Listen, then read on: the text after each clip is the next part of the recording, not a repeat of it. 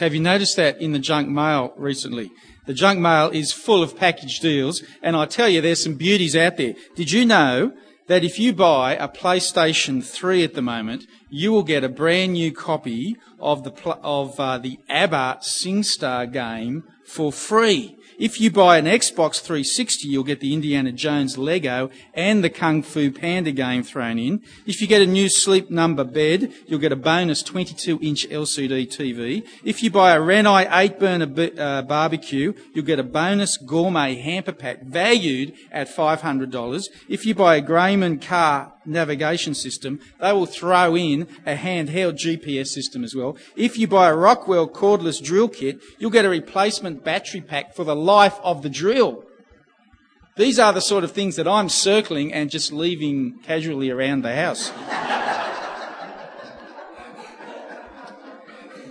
but when it comes to package deals, Harvey Norman have gone crazy. Did you know that if you buy the Samsung full high definition entertainment package, not only do you get a 46 inch, 46 inch full high definition television and a surround sound 7.1 channel Blu-ray high definition home theatre system. Not only do you get both of those things for $97 less than if you had bought them separately, but they will throw in a bonus Blu-ray high definition player because you can never have too many of those. Plus, Harvey Norman will throw in a gift card valued at $250.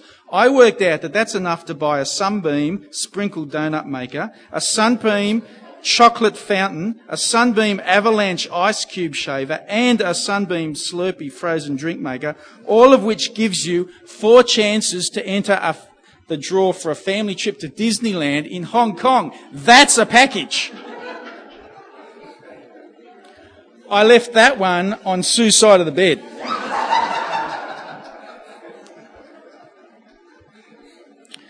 now, if you're a bit worried that this talk is being given, presented to you by Harvey Norman, the point of all this is that it's the season of package deal, so it's sort of appropriate that here in Jeremiah this morning, we're actually in the middle of a most marvellous package deal that the God of all the universe is putting together for you and I. You may not have noticed that as Mao read it to us, but effectively what we heard earlier from chapter 24 was the second half of a package deal from God to you. Now, the first part of the package deal came last week, so I hope you were here to catch it. If you, uh, if you were, hopefully you remember that in chapter 23, after 22 chapters of sin and judgment and calling on Israel to repent and telling them that he's going to punish them with Babylon, suddenly last week, a sense of something new, something hopeful washed into the book. And God began to talk about a coming time of safety. Remember that? A coming time when he would handpick his own king who would reign in justice and righteousness and bring safety and salvation. Uh, he would be a good shepherd as opposed to the shepherds that were looking after them at the moment. It was terrific stuff that God talked about last week. But wait, there's more. For such is the generosity of God that that was actually only the first half of a package deal. This morning is the second half. What's the second half of the package involve? Well, let's, let's discover that by firstly thinking about the timeliness of when all of this is happening. Have a look back at uh, verse 1 again and all those funny names.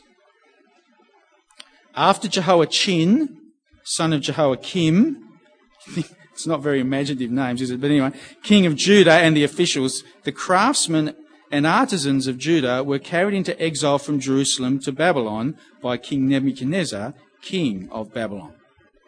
And you see, this chapter is opening at the time when the then king of Israel has been carried off into exile by Babylon. Now, it is worth noting that that means this chapter, chapter 24, actually happened in history before chapter 23. The two chapters have actually been reversed in chronological order. That's Jeremiah for you. He, he hardly ever puts anything in order. What he does is he put things in a certain, in a certain way so as to generate a mood, so as to generate a certain tone in, the, in us, the reader. What's the tone he's looking for here? Well, uh, to understand that, we've firstly got to understand a little bit of history. Sorry about that. If history is not your thing, try and stick with it. It, it. it will pay dividends. Because you see, what happened is that when Babylon invaded Israel, they did it in, in a whole series of waves, whole series of different stages. Here in chapter 40, uh, 24, sorry, we're at the very first stage of the invasion. This is a stage when Babylon essentially kidnapped lots of people. Now later on, Israel, uh, Babylon would also destroy lots of things, uh, including the beloved uh, Jerusalem temple.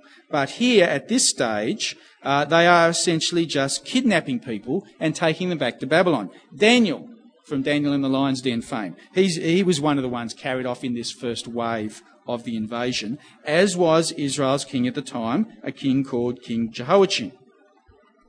That's mentioned there in verse 1. Now, what is not specifically mentioned in verse 1 is that in Jehoiachin's place, Babylon appointed another king, a puppet king, called Zedekiah. So if you think about it, it's quite a delicate moment in Israel's history. It's quite a confusing moment in Israel's history because they've actually got two kings. They've got one guy in exile being held captive and they've got another king put there in Jerusalem by Babylon, which raised the obvious question for them, which of these two kings is the right one? Or to put it another way, in which of these two kings held Israel's future. And I think that's why Jeremiah mixes up the order of the chapters a little bit. Because after what we heard last week, the question of which of these two kings holds Israel's future, that re- that's a really important question because last week God promised to raise up a righteous branch of David, didn't he? He promised to produce a king who would lead his people to safety. And so where's that king going to come from? Where should Israel look to for their future security? Uh, is this righteous branch of David going to come from Zedekiah, the king on the ground appointed by Babylon, or is he going to come from Jehoiachin, the king in exile?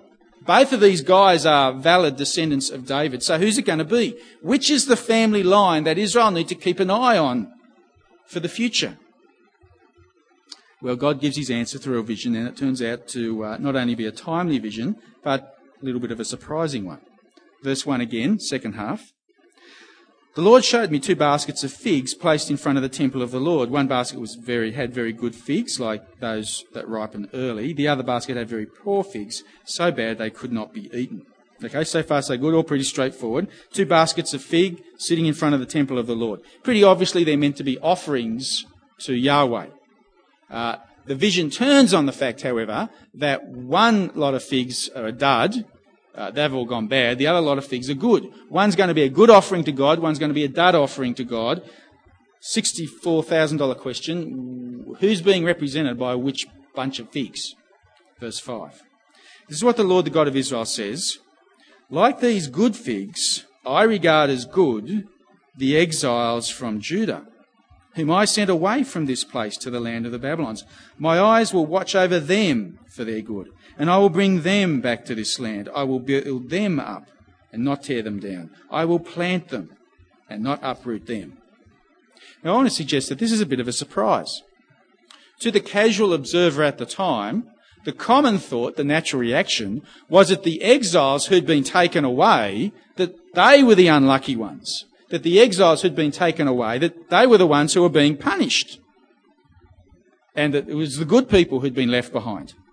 It's how it works in class, eh, at school, isn't it? It's the naughty kids who get sent out of the room. Well, surely that's what the exile was all about. It's the naughty ones who got thrown out of the promised land. That's not exactly what God is saying here. He's saying it's the ones who've been taken away that are the good figs. It is with them that the future of God's people will lie. There's a turn up. Meanwhile, uh, for those left behind, verse 8, but like the poor figs that are so bad they can't be eaten, says the Lord, so I will deal with Zedekiah. Remember, he's the king that Babylon had put in place in, in Jerusalem, king of Judah. His officials and the survivors from Jerusalem, whether they remain in this land or, or live in Egypt, I will make them abhorrent and, uh, an offence to all the kingdoms of the earth, a reproach and a byword, an object of ridicule and, and cursing, wherever I banish them. Okay, it's a pretty straightforward vision. albeit a surprising message, isn't it? The future of God's people lies not with those left behind in Jerusalem, not with those left in the classroom. The future lies with Jehoiachin and the Israelites who have been taken away into exile. They are the ones whom God will watch over and care for and plant. They will be his people. In fact, more than that, back in verse 7, there's something else tucked away in this vision that deserves special mention. Something which lifts this vision out of the category of just surprising and puts it very firmly into the category of revolutionary. Uh, this is something that causes this week's chapter 24 to combine with last week's chapter 23 to produce a package deal to end all package deals. Verse 7. I will give them a heart to know me, that I am the Lord. They will be my people, and I will be their God, for they will return to me with all their heart. Now, friends, this is a revolutionary promise. This is a history changing promise. This is a life altering promise. This is a promise from God to change his people's hearts. This is a promise from God to change his people's disposition and aspirations. This is a promise that God will actually give his people the desire they need to return to him with all their hearts. I will give them a heart to know me. And you've got to understand that within the context of the book of Jeremiah, this is exactly what the doctor ordered. Because all the way through Jeremiah up until this point, this is precisely what has been wrong with Israel. This has been precisely why they've got themselves into trouble with the exile in the first place. It's because they haven't had a heart to know God. Now we haven't noticed it on the way through, but uh, all the way through up until this chapter, God has actually had a lot to say about Israel's heart. And it's been all bad. He's described Israel as having evil hearts chapters 4, 7, 11, 16, 18. Stubborn hearts, chapters 5, 9, 11, 13, 23. Rebellious hearts, chapter 5, 13. Uncircumcised hearts, chapters 9. Hearts that are far from God, chapter 12. Cursed hearts, chapter 17. God's had a lot to say about their hearts, and it's been all bad. And now, he says, I'm going to change all that. The day is coming when out of those prisoners of war who'd been carried off to Babylon, the day is coming when I'm going to plant my people and I'm going to give them a heart to know me. And I'm almost stumbling for words at this point because nothing I say at this moment can adequately, I think, capture the enormity of this promise. Because forget Israel. This is a promise that we all need to have, isn't it? Because it's not just uh, Israel that's got a problem with a stubborn heart, it's all of us, isn't it? We all have a, and I know it's not politically correct to say that, it's the spirit of this age, which takes its lead from humanism, it, we, this world seems to have the idea that mankind is basically good. That you and I, we're okay. It's the system that's the problem. So if somehow we just fix the system, you know, if we just fix the political system, if we just fix up our education system, if we fix up our social welfare system, the health system, if we can sort out our science and technology, everything will be okay. But it doesn't work. All through history, it doesn't matter what sort of system's in place all through history. It doesn't matter what sort of political system is operating. It doesn't matter how you tinker with the education system. It doesn't matter how sophisticated our technology be. Whatever age you live in, whatever country you live in, whatever culture you live in, there is always trouble. There is always violence. There is always dishonesty. There was always conflict. There was always immorality. And God says it's because people, you and I, we just stuff things up because we all have hearts like Israel. That left to our own inclinations, we simply don't want to know God and we don't want to do what He says. And here, embedded in this very simple vision about a couple of baskets of figs, here embedded in it is a revolutionary promise that God is going to plant a people who will return to Him with all their heart because He is going to give them the heart to do it. Can you start to see why this is just such a great package deal with what we saw last week in chapter 23? Because last week we saw the wonderful idea that God is going to send a Messiah. that God is going to send a good shepherd who will care for his sheep. But, but in one sense, what's the point in doing that if people don't actually choose to follow the shepherd? What's the use of having a good leader if no one is inclined to follow him? God could see that. He could see the depth of the problem that humans' evil heart put us in. And so, as part of a package deal, he not only promises the coming of a good shepherd, he actually graciously promises to give his people the heart's desire to want to follow him. And it all comes out of a bunch of exiles who've been bundled off to, to, to uh, Babylon. And for you and I, this side of the cross, what is very cool is that this is not just a surprising vision. This is not just a revolutionary vision. The really cool thing is that this side of the cross, we get to look back into history and see that it's also a fulfilled vision.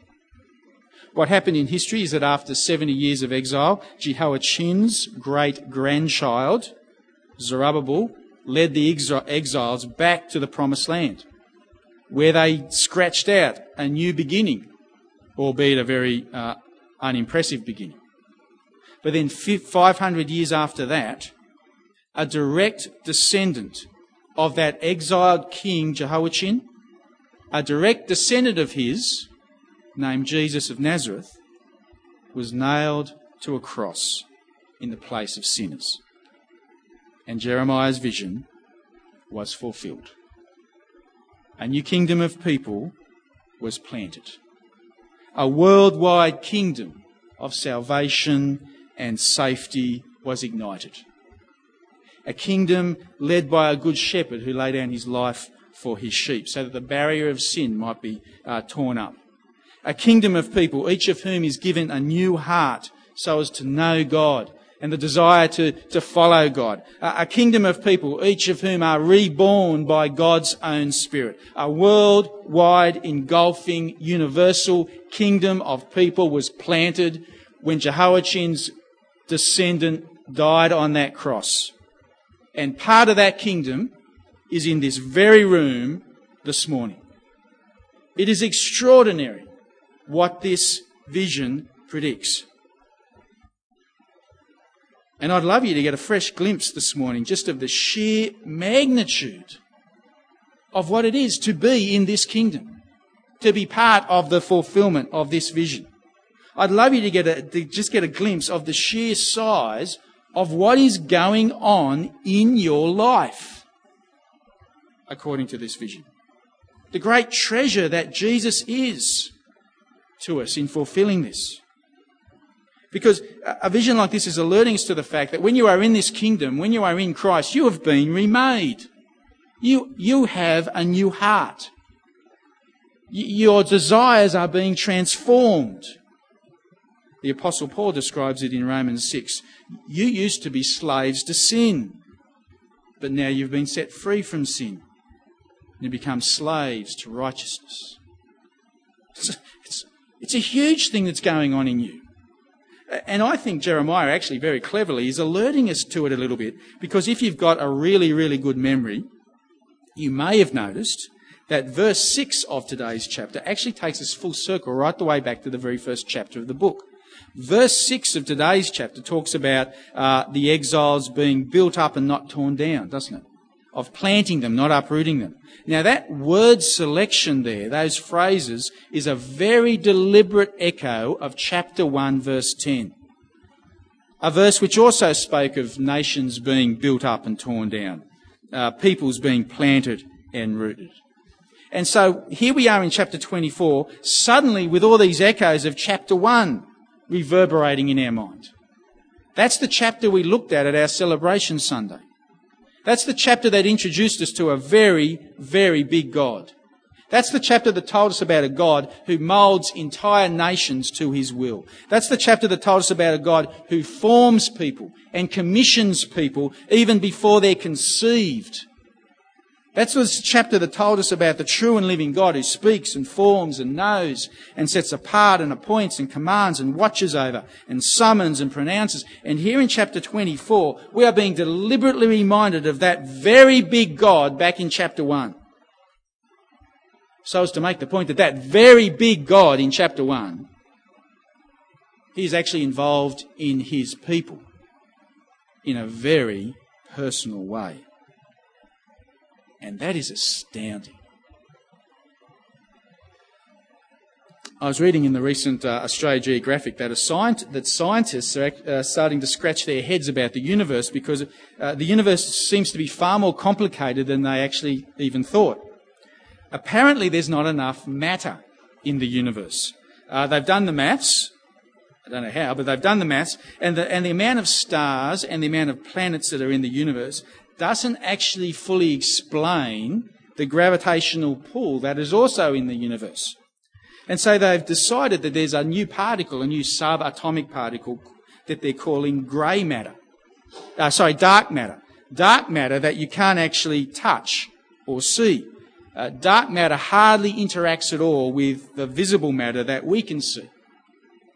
But they've also decided that there's a dark energy as well that sort of repels things rather than attract things like gravity. And together with this dark matter, this dark energy make up 95% of the universe.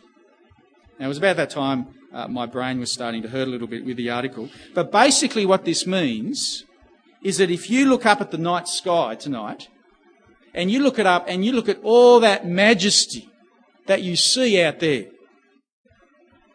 that's only about 5% of what's really there and that you can't see. And I'm thinking to myself, how big is God? That He simply spoke the word. And all of that came out of nothing.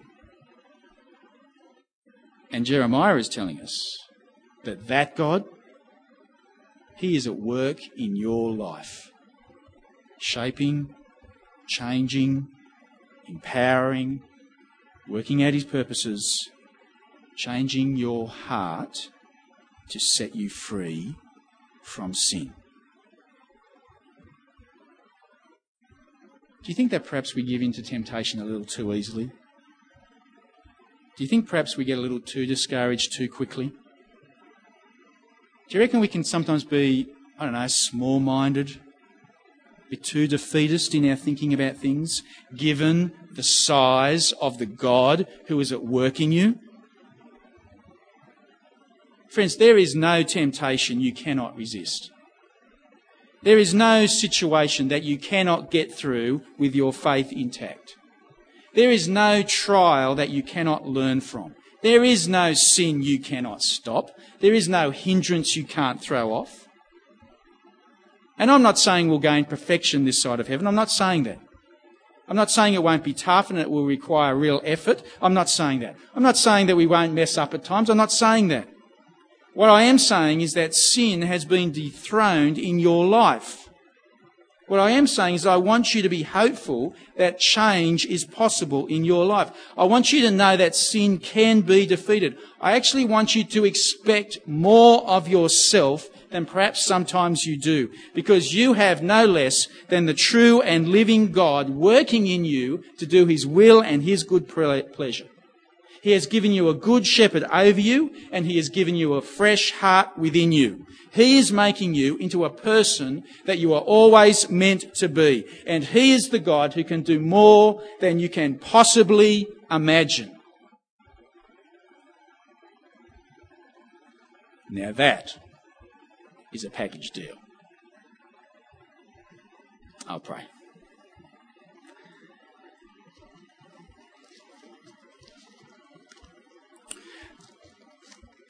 Father, you astound us with the things that you do for us. Uh, you astound us with the greatness of Jesus and the things that he has fulfilled. Father, just last week we were thankful enough that your Son is our Good Shepherd. But thank you that your Son has also ignited and planted a kingdom of people whose hearts have been changed. Thank you for the Spirit in our life shaping us, changing us. Father, thank you that you have called us into a kingdom in which sin need not control us. So, Father, help us to live it, to be slaves to righteousness, as you have made us to be. Amen. Friends, we're going to sing a song that celebrates what God has done for us. Oh, the mercy of God. And then we'll be having morning tea. Hope you can stay for that.